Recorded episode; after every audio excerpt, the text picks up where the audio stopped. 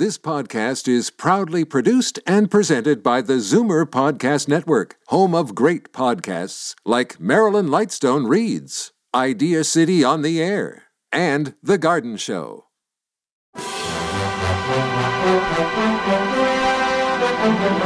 It's Zoomer Radio's Theater of the Mind with Frank Proctor. Open your mind as we fill your head with amazing thrills, chills, and laughs. Theater of the Mind. The best love programs from radio's golden age. Only on Zoomer Radio. Now, here is your master storyteller, Frank Proctor.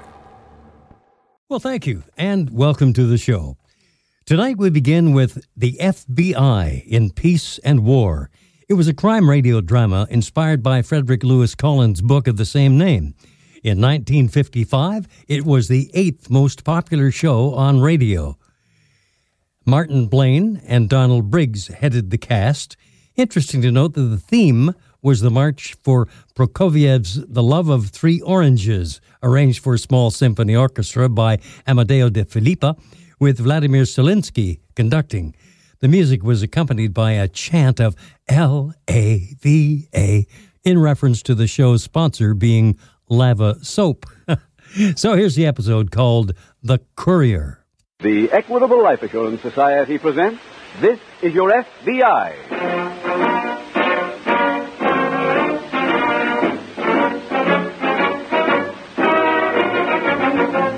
This is Your FBI, the official broadcast from the files of the Federal Bureau of Investigation.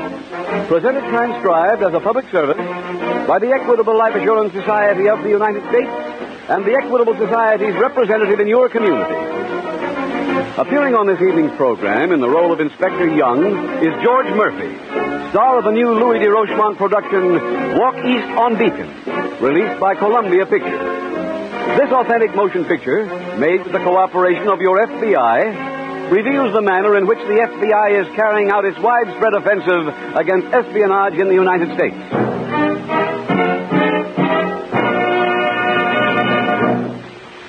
There are many examples in history of people who have given up freedom in return for promises of future security.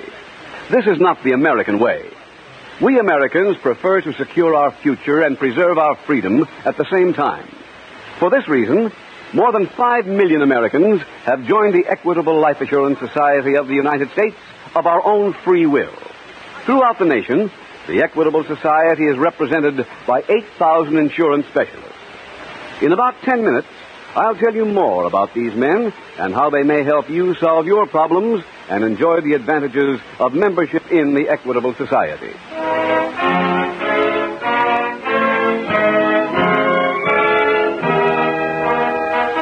Tonight, the subject of our FBI file, Subversive Activity. Its title, The Courier.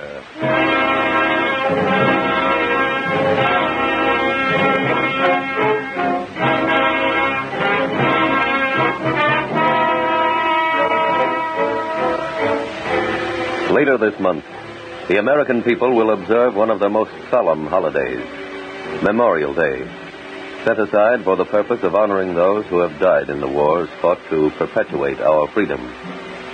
This evening, your FBI unveils for your inspection the case history of an American communist, a man who may be responsible for the future deaths of countless of his fellow Americans if there should be a third world war. This man was a courier in the atomic spy ring, a citizen of our country who espoused the doctrine of hate and became a traitor. His life testified to the utter darkness of the communist way. And by examining that life, we see the tragic error of communism, a blight which saps the moral strength of a man and leaves him a helpless puppet.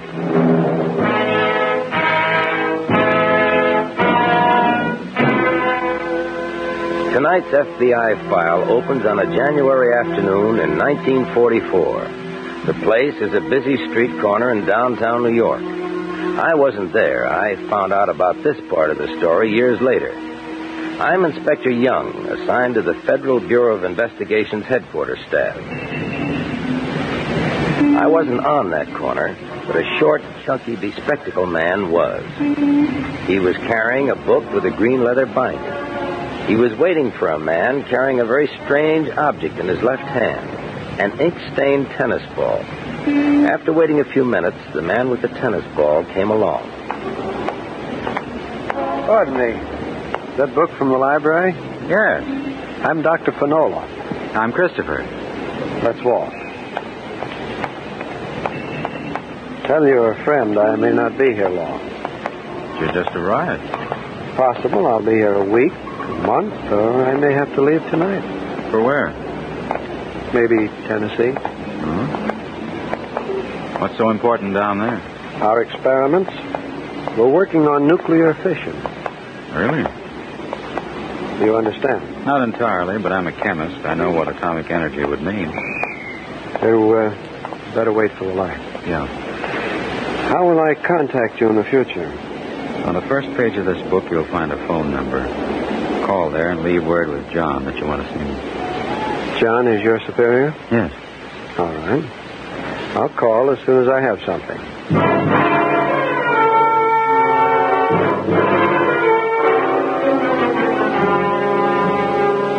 With that meeting, the history of the world was affected. Dr. Panola was a member of a team of European scientists, and Christopher was the code name for an innocuous looking chemist. But both had something in common besides an interest in science. Both were anxious to help in the foundation of a new world, a Soviet world.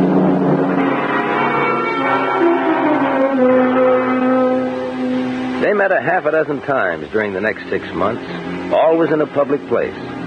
Dr. Panola passed his papers to Christopher, who in turn kept an appointment with his superior, a man from an Iron Curtain consulate, a man named John. Pardon me, sir. Yes. You got a match? Here.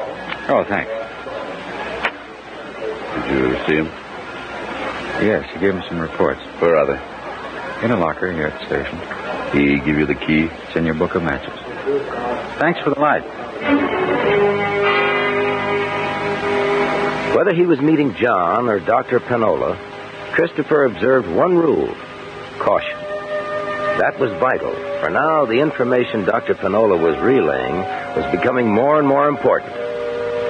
Everything was going according to plan, and then one day, John, something's happened to the doctor. An accident? I can't find out. He didn't meet me this morning. I waited for two hours, and then I went to the alternate meeting place. He never came near either one. Go to his apartment. Oh, he's not there. The janitor says he left town, but he doesn't know for where. I thought he'd call you before he went anyplace. He should have. Well, what can we do now? His sister lives in this country, Oh, where? up in New England. Her name's, uh, uh, Mrs. Kermit. I'll give you her address. Go see her.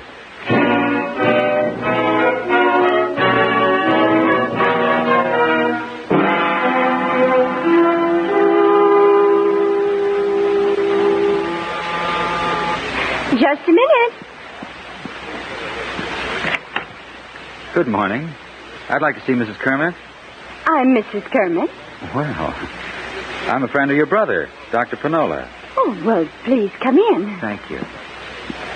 My name is Mr. Christopher. Well, won't you sit down, Mr. Christopher? Thank you. Uh, do you live here in town? No, I just happened to be going through. I called the doctor yesterday and found he'd left New York.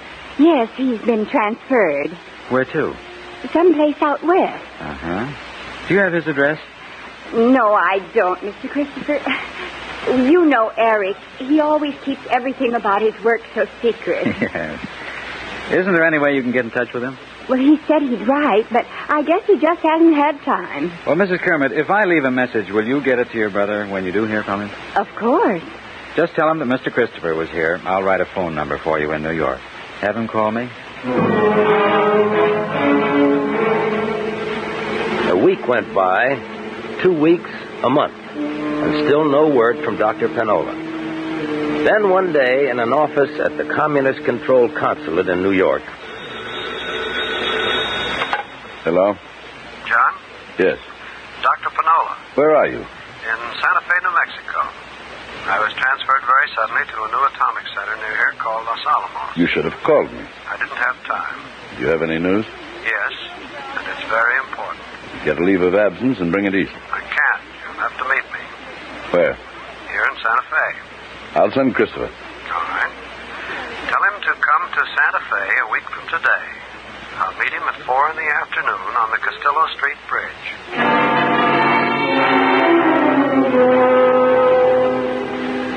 Four weeks later, Christopher went by train to Albuquerque. From there, he took a bus to Santa Fe. And now he used the caution he had been taught. He went to a store and purchased a city map. That meant he wouldn't have to ask anyone for directions to the Castillo Street Bridge. Wouldn't have to speak to anyone who might later identify him. Using the map, he arrived at the bridge. He began to walk across. Where are you going? The bus station. Jump in. Oh, thanks.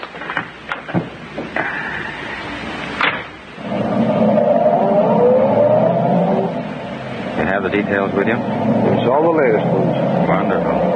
What's happened? Wait until I drop you. Why? If we're stopped, I'm entitled to have them on me. You're not. Tell John he won't hear from me again. Why not? I'm going back to Europe. My work here is done. When are you leaving? Any day now. There's nothing more to be transmitted. When these papers get to Moscow, they'll know as much about the bomb as we do.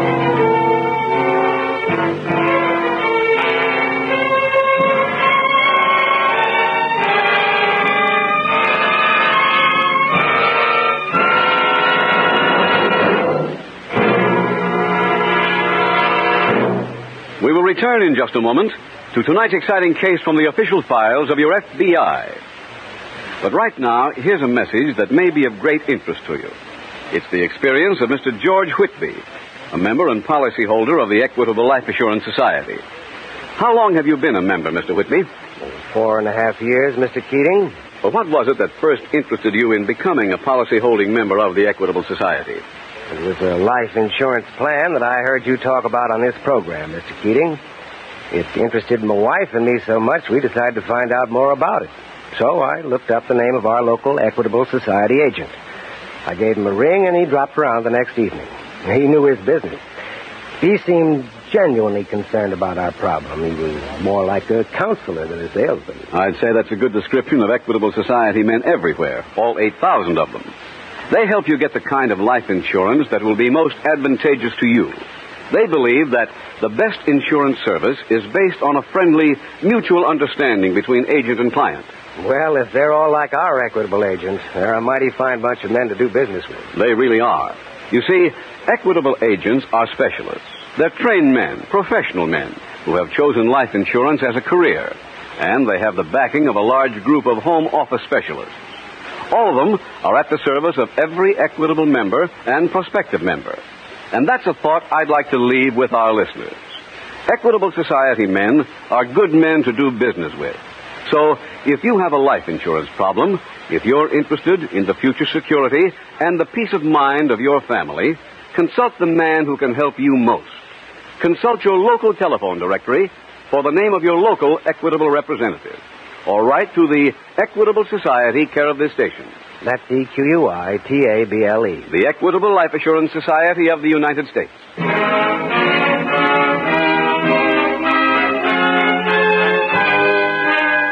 And now back to the FBI file The Courier.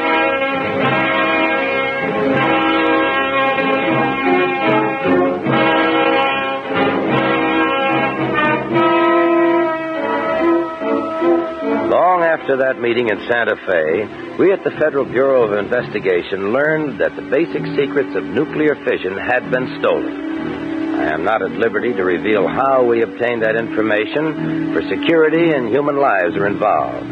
However, I can tell you the information was conclusive. It proved beyond any question that the secrets of atomic bomb construction had been acquired by Russia. Now, Mr. Hoover called a meeting and issued an order. Find the guilty man. Do the job, he mobilized every possible resource. The case was given top priority. Tom, we've gotten a break on the atomic investigation. What's that, Jim? Well, we developed some information about a scientist who was at Los Alamos back in 1945. His name is Dr. Panola. Is he still at Los Alamos? No, he's back in Europe, so Mr. Hoover sent our information to the authorities over there. They just cabled that Panola's made a full confession. Oh, good. Well, he claims he'll cooperate, but he's only mentioned two people he worked with over here. Do we have any records on them? Well, yes and no. Uh, first man was somebody named John who worked at the New York consulate of a communist-controlled country. Uh, where is he now? He's back in his own country. Oh. The other man Panola named was the courier who delivered his reports to this John. His name is Christopher.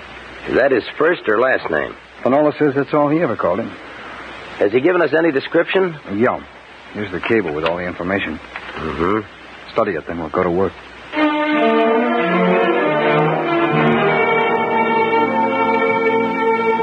The information supplied by Dr. Panola was this Christopher appeared to know chemistry and engineering. He was from 30 to 40 years of age, about 5 feet 8 inches tall.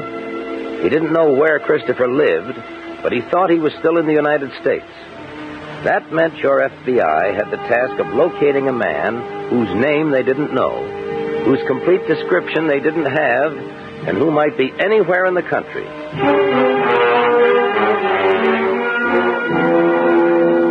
In all the history of the FBI, there never was a more important problem than this one. The unknown man had to be found. Of that there was no question. But how? Where do you start on a manhunt where the wanted person could be almost any man in the United States? Your FBI had a list of the places where Dr. Panola had remembered contact being made. One of those places was the home of his sister. I made that my first stop. Mrs. Kermit, Yes? I'm Inspector Young of the FBI. Here are my credentials. Come in, please. Thank you.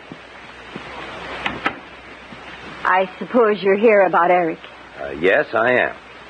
Then those stories in the papers. They're true. I'm afraid they are. Mr. Young, may I say something before you ask me any questions? Why, of course. I, I love my brother, and, and I'm not deserting him while he's in trouble. But neither my husband nor I ever suspected that he was a communist. Why, we didn't even know what he was doing in this country.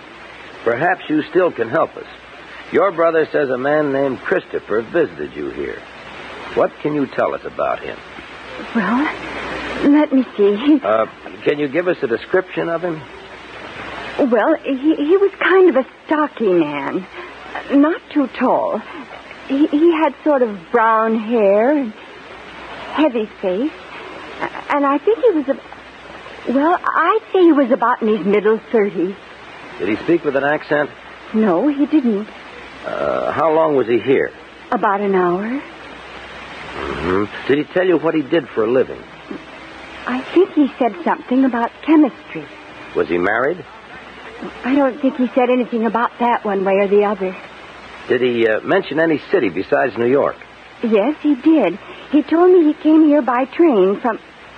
Oh, oh yes, he said Philadelphia. That's about all I can remember about him. Well, if you think of anything else, I'd appreciate your calling me.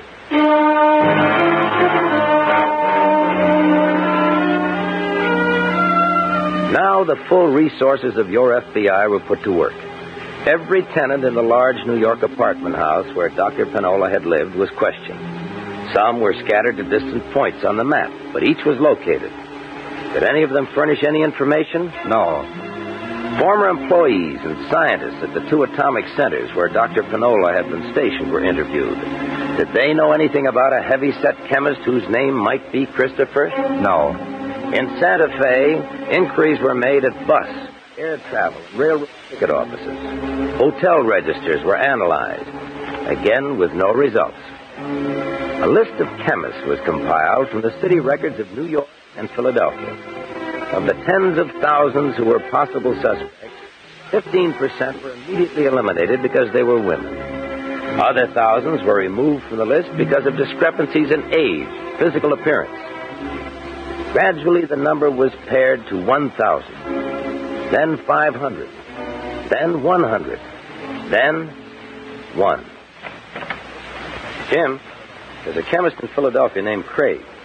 He might be Christopher. No? Here's his description. Thanks. Age 37, brown hair. Born Russia. Where'd you get his name? It was on the list of chemists, and it was in our files. We questioned him back in 1947. Oh, about what, Tom? Well, he was described as a communist suspect by a chemical engineer in New York, a fellow named Grimes. have you spoken to this Grimes? He's dead. Well, where's Craig now? Working as a chemist for a hospital in Philadelphia. Uh-huh. Before that, he was with the Philadelphia Sugar Company. I've gone over their employment records, and Craig either reported sick or was on vacation on the dates Panola claims he met the courier. Well, you interviewed Craig yet? No, that's where I'm going now.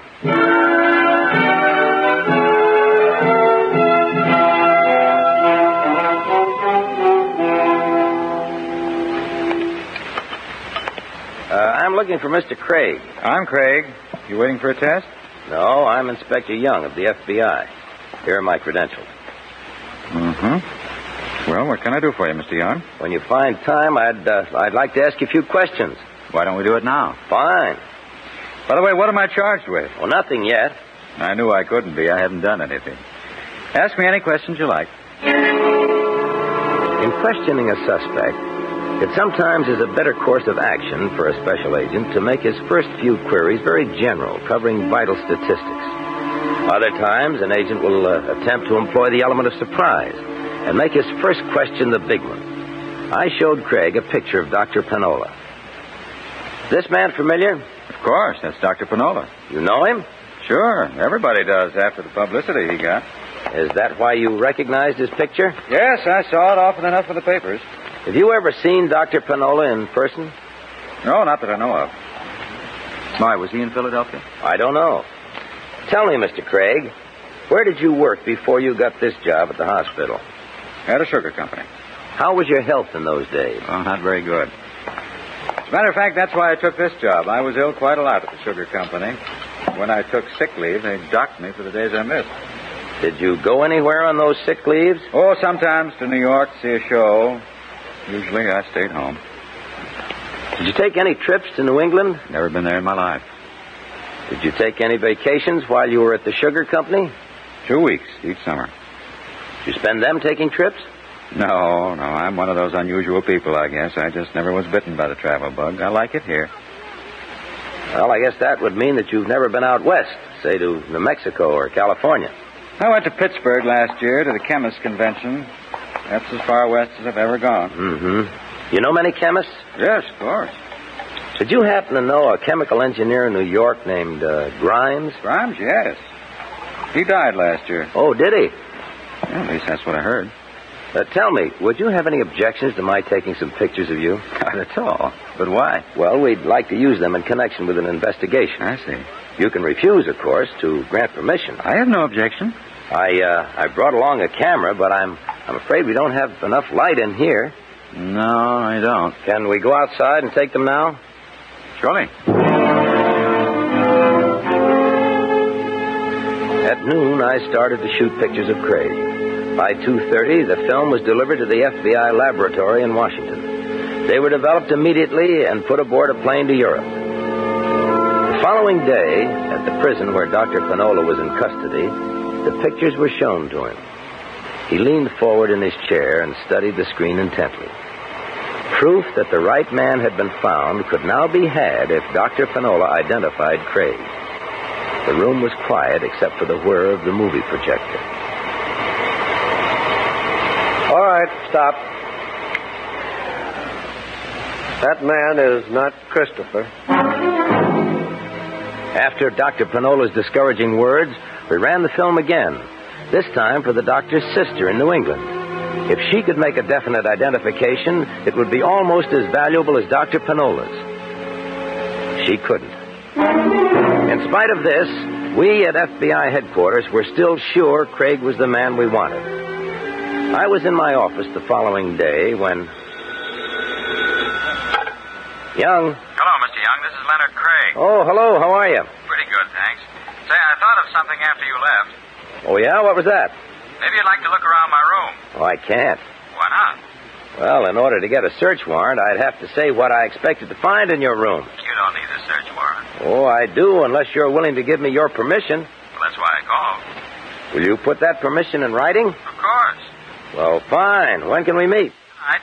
I'll be home around 6.30. I'll be there.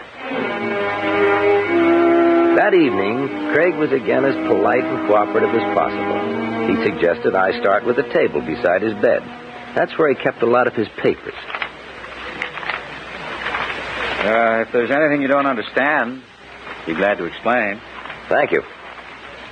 Maybe a few scraps of paper with chemical data. Maybe even I won't understand it now. Oh, uh, that's uh, that's a chemical journal. Whenever an item of interest was found, Craig was ready to give an explanation. He was supremely confident. He seemed to have an answer for every question. We worked our way through each drawer of the table and then around the room to the bookcase. Mind if I look through your books? Not at all. Hey, there's something behind them. Uh, paperback mysteries. Oh. I hide them so my friends won't find out I'm not an intellectual. I see. Wait a minute. Looks like there's something back of the bookcase. Uh-huh. You mind if I move it out? No, not at all. Yeah, that'll be enough. What did you find?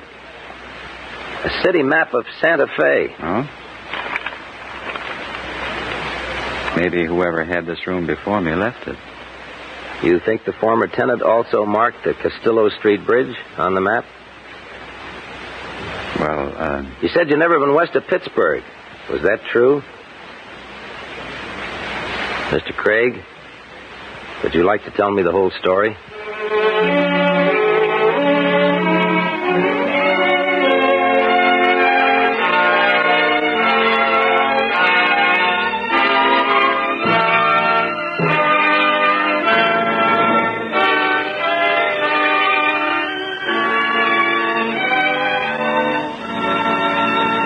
Tried in federal court, Leonard Craig was sentenced to a long term in a federal penitentiary. And now a word from the star of tonight's program, Mr. George Murphy. Ladies and gentlemen, I should like to take this opportunity to tell you about one of the most exciting things that has ever happened to me. Last fall, I had the privilege of working in a new motion picture called Walk East on Beacon, a picture adapted from FBI cases, photographed and portrayed as it happened with the complete cooperation of the Federal Bureau of Investigation. This is an important picture for you to see because it shows exactly how the agents of a foreign government operate. It is an exciting picture, and there's a realness and honesty about it that you won't forget. It's a picture that Americans, both old and young, should see. I would like to thank Mr. J. Edgar Hoover for selecting me to play the part of Inspector Belden. It was one of the most exciting experiences of my life. And as for your FBI, ladies and gentlemen, in this troubled world, we should thank God every night for this wonderful group of men. The finest, most efficient, most self sacrificing, best public servants in the world. As long as we have the FBI, we need not fear for the future of America.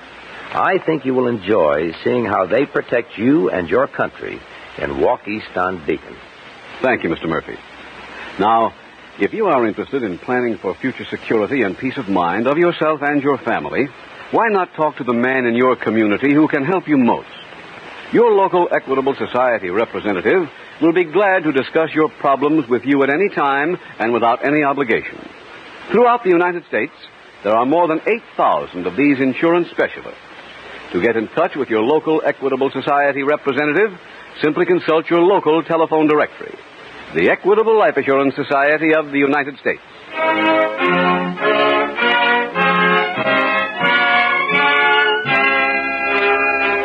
Next week, we will dramatize another case from the files of the Federal Bureau of Investigation. Its subject, impersonation. Its title, The Punch and Judy Shakedown.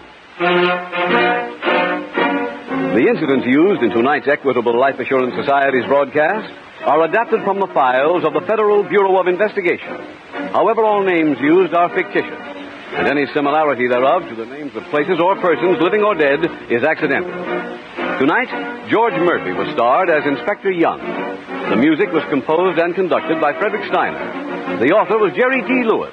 Your narrator was William Woodson, and Special Agent Taylor was played by Stacey Harris. Others in the cast were Whitfield Connor, Ted DeCorsia, Isabel Jewell, and Tom Tully. This is Your FBI is a Jerry Devine production. This is Larry Keating speaking for the Equitable Life Assurance Society of the United States and the Equitable Society's representative in your community, and inviting you to tune in again next week at this same time when the Equitable Life Assurance Society will bring you another thrilling transcribed story from the files of the Federal Bureau of Investigation. The Punch and Judy Shakedown on This Is Your FBI. Stay tuned for Edgar Bergen and Charlie McCarthy next on Theater of the Mind. Time now for Edgar Bergen to prop up his little wooden dummy friend and go for some laughs when they welcome actress June Allyson. Coca Cola brings you Edgar Bergen with Charlie McCarthy.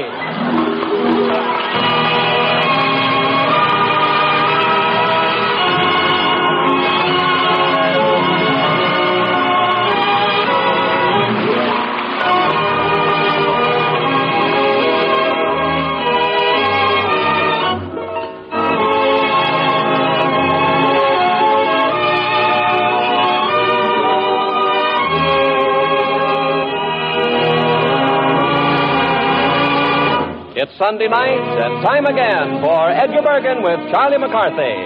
With Mortimer Snerd and Ray Noble and his orchestra, and the Mellomen, brought to you each week by the Coca Cola Company. Tonight's special guest is the lovely lady of the screen, Miss June Allyson.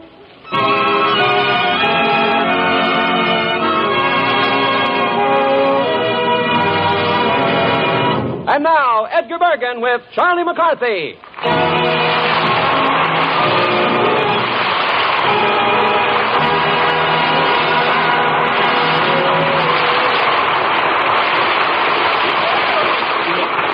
Yes, yes, I, I know, I know, honey, but I gotta hang up now, my kumquat. Yes.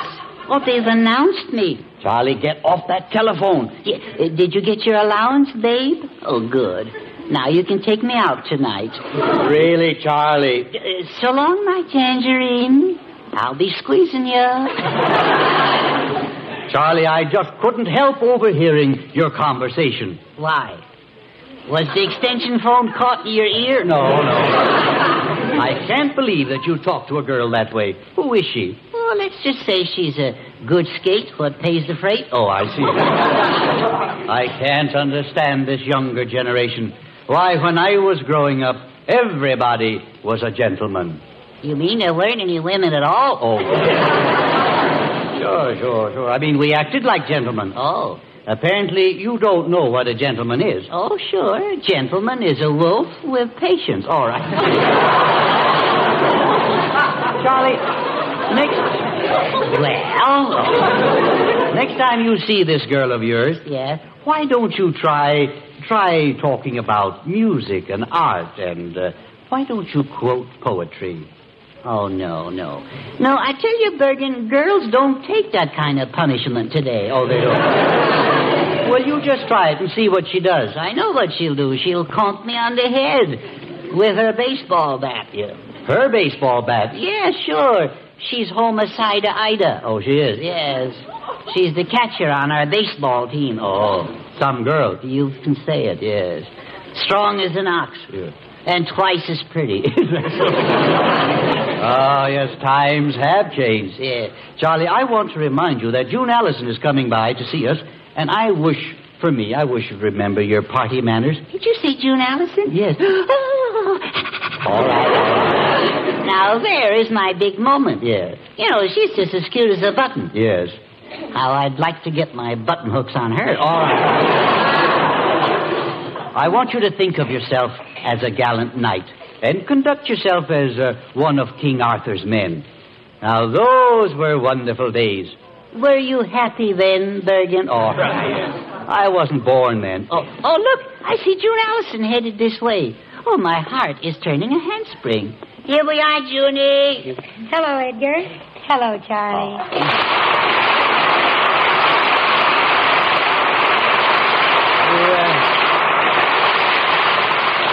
Uh, Junie, it's it's good to see you. Yeah, we were just talking about romance and chivalry, you know. Uh, uh, tell me, uh, do you feel uh, do you feel uh, spoony, Junie? that I do, Goonie. All right, all right. June, I was telling Charlie if he would conduct himself as a knight of King Arthur's time, he would be the most popular boy at school. You are absolutely right, Edgar. I'm sure everyone would think that. Think, think that I was nuts. Yeah, I agree with you. It would not fit in with our times. But I would have adored living in those days with all the knights in their shining armor. Well, what was so great about that? Well, it would have been so much fun shopping for canned goods. Why? Well, in those days, even the men were put up in tins. Oh. Jude. You're ashamed, aren't you now? I told you not to say. it. Soon I remember seeing you in the MGM picture. Uh, what was the name of that MGM picture? Men put up in tins. No, no, no. that one will live to haunt you. All right. Oh, I know that picture, Words and Music. You know where you did a very clever little scene. It was two knights in armor, and you sang uh, "Thou Swell" or something. Yes, that's right. It was about a knight making love to his lady fair. Yeah. yeah with a modern touch. Yeah, I remember. I remember that. It, it, it, I know how the song goes. It goes, uh, "Thou swell." No, no, no, thou Charlie. It goes like this. You're interrupting me. Thou swell, thou witty, thou sweet, thou grand, wouldst kiss me pretty, wouldst hold my hand, both thine eyes are cute, what they do to me. Hear me holler, I choose a sweet loller, palooza, see.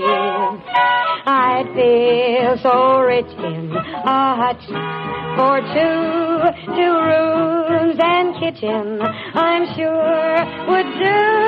Give me just a plot of, not a lot of land. And thou swell, thou witty, thou grand.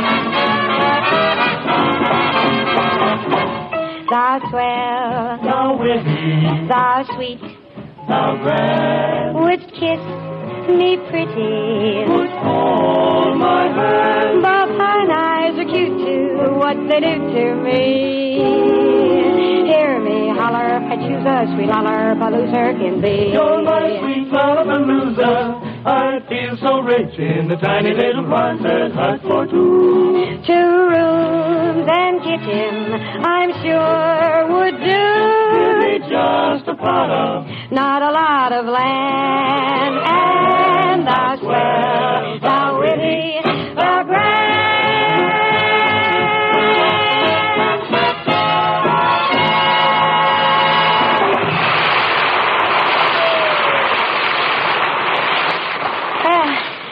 like my voice, Charlie? Well, I think it's very. Yeah, well, so do I. I've been told that I have the range of Lily Pons and the vivacity of Mary Martin.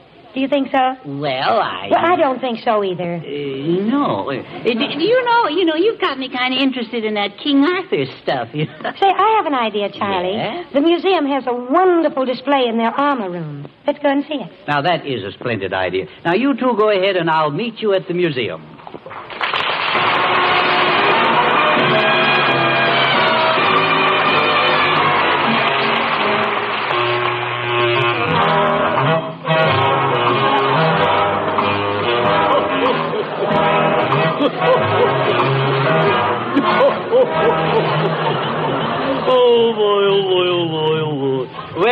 Mortimer, how do you find yourself these days? Well, most of the days I just don't bother to. I'm, I'm on my way to the museum with Charlie. Well, Yes. Listen. Oh, yes. Have you ever been there? uh, where? To the museum. Oh, oh, yeah, yeah, yeah. Yeah. Hmm. That's the way it goes. Yes. Well, how did you like it? The what? The museum. Oh, the museum. Well, I reckon it'll be all right when they get all that junk cleaned out of there. What did you enjoy most at the museum? The sliding down the long banister out front. Ricky-dicky. All right, all right. I mean, what did you get from your visit? Splinters. Splinters, I. Well, now, you might get something more out of it if you come along with us. Uh, you know, I understand the museum is adding a new wing. Well, that won't do much good. Why? They'll never get it off the ground. Oh. Why don't you come with us and go through the museum again? No, no, no. I ain't never going there no more. No, no, no. Oh, yes, you will. Oh, no, I don't think I will. Wild, wild horseradishes couldn't drag me. Is that so? What's wrong with the museum? Well, it's too dangerous. Last time I was there, I seen a fellow that was hurt so bad that they had him bandaged from his head clear down to. from his head down to. Uh, oh, you know, down to those. Uh, oh. from his head down to. Oh, what is the name of those things that live in shoes? Oh. Feet? Yeah, yeah, that's close enough, I guess. Well, what about it? Well, this poor fellow looked like he was blindfolded all over. Is that so? Yeah. Well, now, wait a minute, Mortimer. Just where did you see this bandaged up man? Well, he was leaning against the wall in the in the gypsy section. You mean in the Egyptian section? Well, that's what I said, wasn't it? All right. I talked to him, but uh, his mind, you know, is a little wandering. I see. I tried to get his mind off his injuries, but he was kind of closed mouthed. He was. He didn't say much. No, he didn't say much. No, no didn't say much at all. Conversation sort of drug. A drug. Yeah. Well, Mortimer, you were talking to a mummy. I was? Yes, yes. Well, I just wanted to help him. I know, I know. But I'm afraid you were too late to help him. About 4,000 years too late. Well, I got there as soon as I could. Mortimer, I'm trying to tell you that that bandaged man, that bandaged man is completely ossified. Well, can you blame him for taking a nip like that? Taking a nip? Yeah. To sort of blunt the pain? Blunt the pain. well, he was in no pain because he was dead. Now, let me explain about mummies. After they were prepared and wrapped, they were put in a tomb, and lots of food was buried with them. Yeah? Yes. Well, now, you know, I, I reckon it ain't so bad being dead if you still got your appetite. Well, it was merely a custom. Now, do you feel that, that you know a little more about that bandage man? Oh, sure. I know him real well now. We'll have lots to talk about as soon as he can have visitors. Oh, yes. How can you be so stupid? Well, who cares as long as it gets results? I don't care.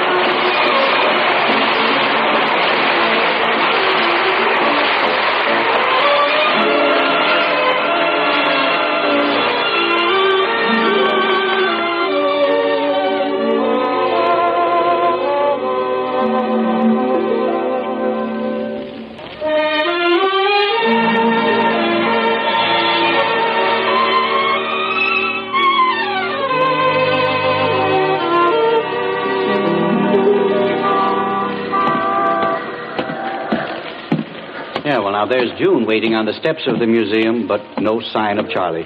Well, I might have known he'd be late. Uh, here I am, June. Uh, Have you have you been here long? No, I just got here, Edgar. Oh, did you have any trouble finding the museum? No, day, day, day. Oh, Just got through with him, June. I think Charlie went in ahead of us. Well, why did he go in ahead? Well, the doorman said a little boy asked him where he could find the statue of Lady Godiva. That's that's Charlie. That's my boy.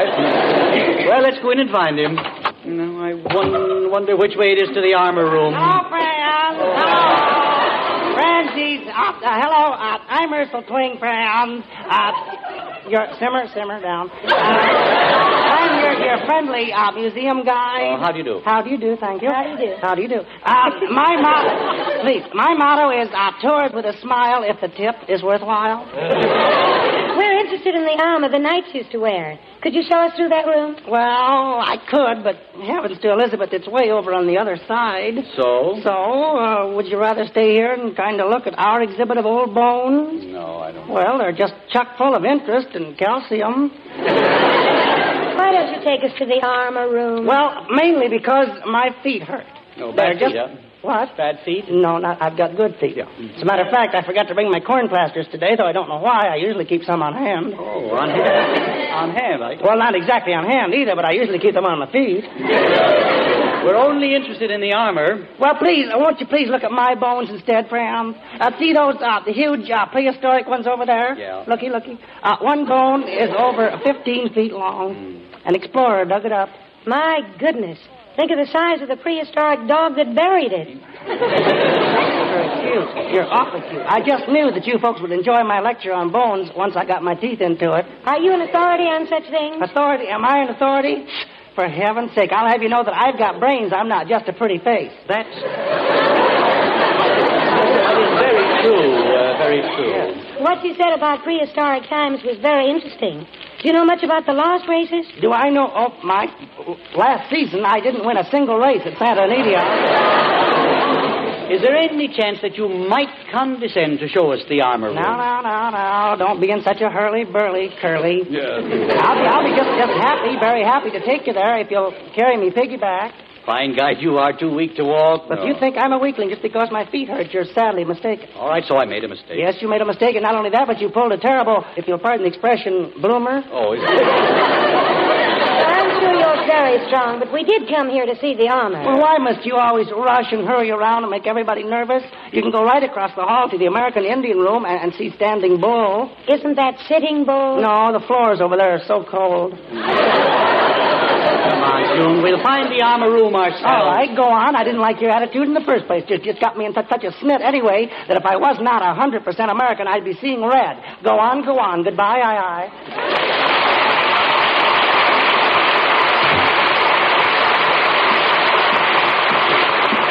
Well, let's see now. Oh, there, there's the armor room right across the corridor, June. Oh, yes, and Charlie's waiting for us. Hello, June. Oh, I always knew you were beautiful, but standing next to Bergen, you're, you're positively gorgeous. Well, thank you, Charlie. And you too, Edgar. Yeah. Just look at this medieval display. Yes, isn't that an impressive armor, that suit there? Oh, it's wonderful material. Sort of a galvanized gabardine. I wonder how they had their suits pressed in those days. Yeah, I bet the laundries tore their bolts off the shirts. Well, according to the legend of King Arthur, the noble knights performed many feats of daring do for their ladies fair. And from all over Britain, they came to Camelot to earn their seats at the round table.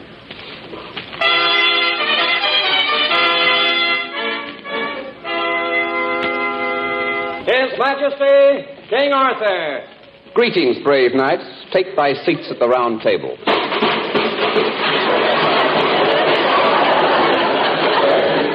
Sir Lancelot, methinks thou dost look handsome in thy new suit of armor. Thanks, Your Majesty. I have with a new tailor, Sir Henry of Ford. Oh, yes, yes. I, I've heard his slogan. Watch the pants go by. Uh, thy suit looketh a bit rusty. Methinks it needs a lube job. Yeah. Tonight I shall go out and get oiled. Lancelot, really, thou must mend thy ways. It looketh bad for a knight at the round table to spend all his nights at the pool table. Oh, oh, I said it was a jest, methinks. I'll certainly do it. What is this going on here? Hop, hop. What cometh near, my good Merlin? Sire, a group of strolling players approaches. Oh, uh, that is to say, Owen. How now, good players? What cooketh? Hello, gentlemen. I hope you blokes are in the mood for some games and music. Blimey, I really hope so. Zounds, thou art a comely tomato. what hast thou in yon basket? Coconuts, Your Highness. They're part of the game. Special they are, and only a penny a pitch. Would you like to hear more about it, gentlemen? I tell us more, me lass. I've got a lovely bunch of coconuts. There they are, standing in a row. Big one, small one, some as big as your head. Give 'em a twist, to flick of the wrist, that's what a showman said. I've got a lovely bunch of coconuts. Every one you throw will make you rich. Make you rich. There stands me wife, the idol of me life, a singing roll a bell a ball a penny a pitch. Singing roll a bell a ball a penny a pitch. A roll a bowler, she roll a ball, a ball, a penny a bit. A roll a ball, a ball, a roll a ball, a ball. A roll a ball, a ball, sing and roll a ball, a ball, a penny a bit. Why don't you roll a roll a roll a ball, a ball, roll a roll a roll a ball, a ball, a penny a bit, a penny a bit, a penny a roll a ball roller, plenty of bits to roll upon. Just a lovely bunch of cocoa nuts, nuts, nuts, nuts. There they are, standing in a row. row, row. roll, roll. One small one, some as big as your head. Wow. Give them a twist, a flick of the wrist, that's what the showman said. Oh, just a lovely bunch of cocoa.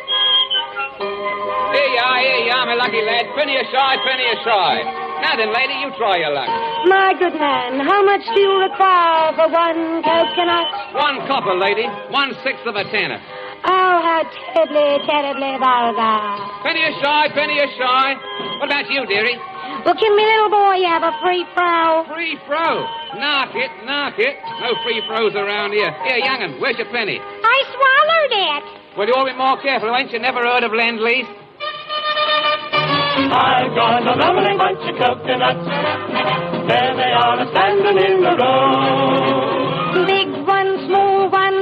As big as your head. Give 'em a twist, a flick of the wrist. That's what a showman said. Oh, I've got a lovely bunch of coconuts. Every ball you throw will make me rich. Me husband's over there.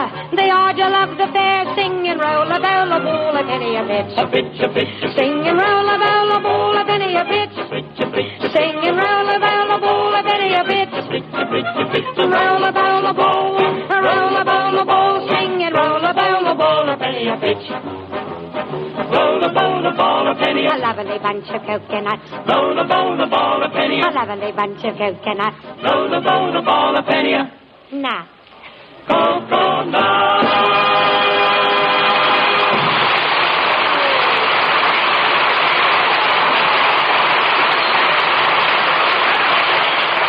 Splendid, splendid. Uh, here, I mean here, my lass. Here is a gold coin for thee. Nay, nay, your majesty. Tis not gold I seek, but aid from yon noble knights. Well, buckle my doublet and rivet me breeches. Yon ragged wench talks like a lady. I am Princess June.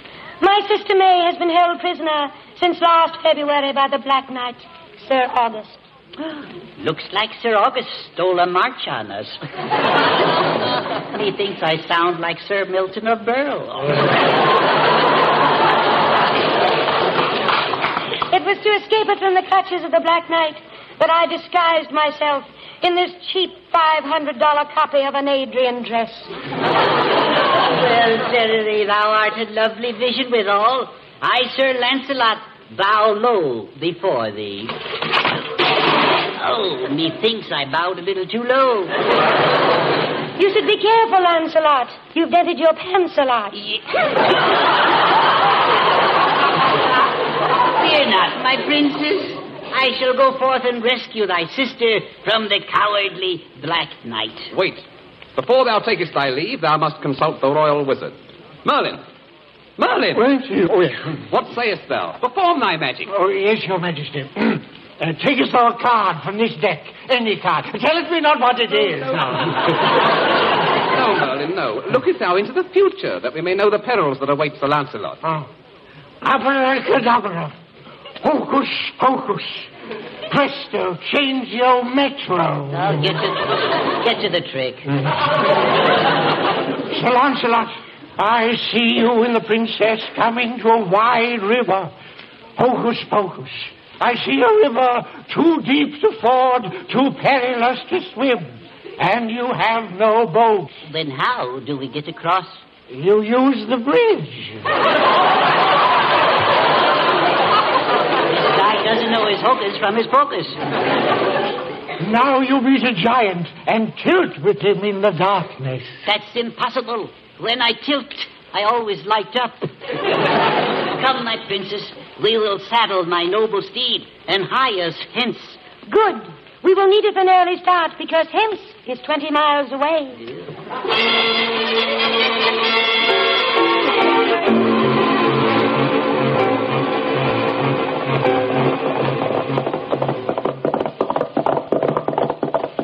Sir Lancelot, this ride getteth uncomfortable. Methinks our steeds grow weary. Thou art so right, princess. I will trade them in for fresh ones. Whereth?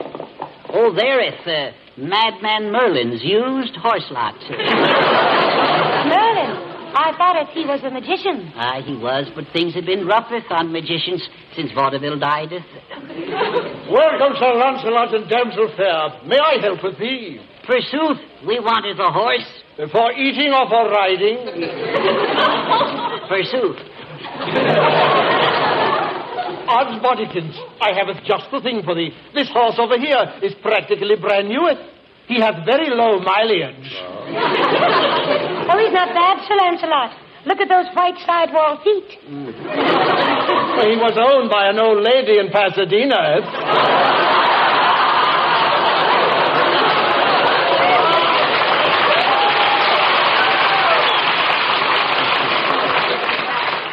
She just used him to go shopping. He was up with on blocks for six months. Is he is he four gated? No, four-legged, one in each corner. Verily, he is a bargain and can be financed through the Bank of Camelot. And pay a twelve percent interest? Nay, Violet, I will give us the cash. What about accessories? Teeth are extra, you know. He needeth not teeth. All he eats is hay, and he can gum that. Yes. Here is the money, madman. Come, princess. We must get to the Black Knight and headeth for the blackout.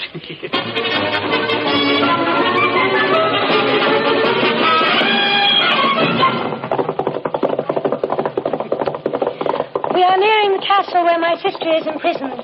Look, here cometh the Black Knight. Loose thy lance and lance lunge. Fear, fear not, my beloved. I shall cut through his armor with ease, for on the end of my lance I have a can opener. on guard, varlet.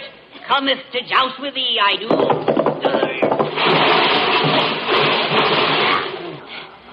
Oh, splendid Sir Lancelot. You have unseated the Black Knight. And now pull back his visor and looketh upon his evil face. Who is it? Greetings, Freya. But uh, in the future, friends, uh, will you please knock before you come in? How, villain, what hast thou to say before I cut it off thy head? Goodbye, aye, aye.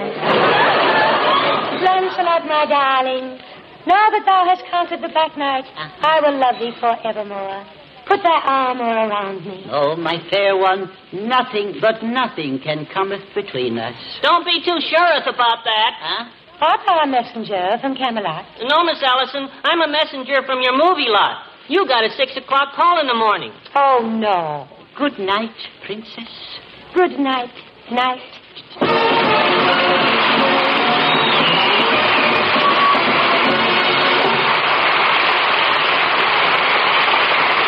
Uh, just a word of thanks to June Allyson for appearing with us tonight.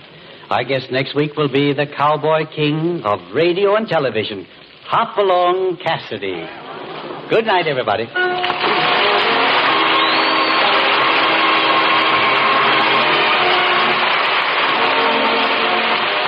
Allyson appeared by arrangement with Metro-Goldwyn-Mayer, producers of Adam's Rib, starring Spencer Tracy, Katharine Hepburn, and Judy Holliday.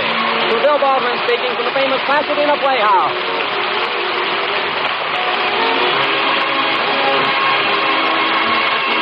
This is CBS, the Columbia Broadcasting System. Thank you for listening. I hope you'll be with me next week as I uncover more gems from the golden age of radio. Thanks to Paul Stringer and Joel Schoenwell for technical support. The executive producer for Theater of the Mind is Moses Znaimer. I'm Frank Proctor. Have a great night. This podcast is proudly produced and presented by the Zoomer Podcast Network, home of great podcasts like Marilyn Lightstone Reads, Idea City on the Air, and The Garden Show.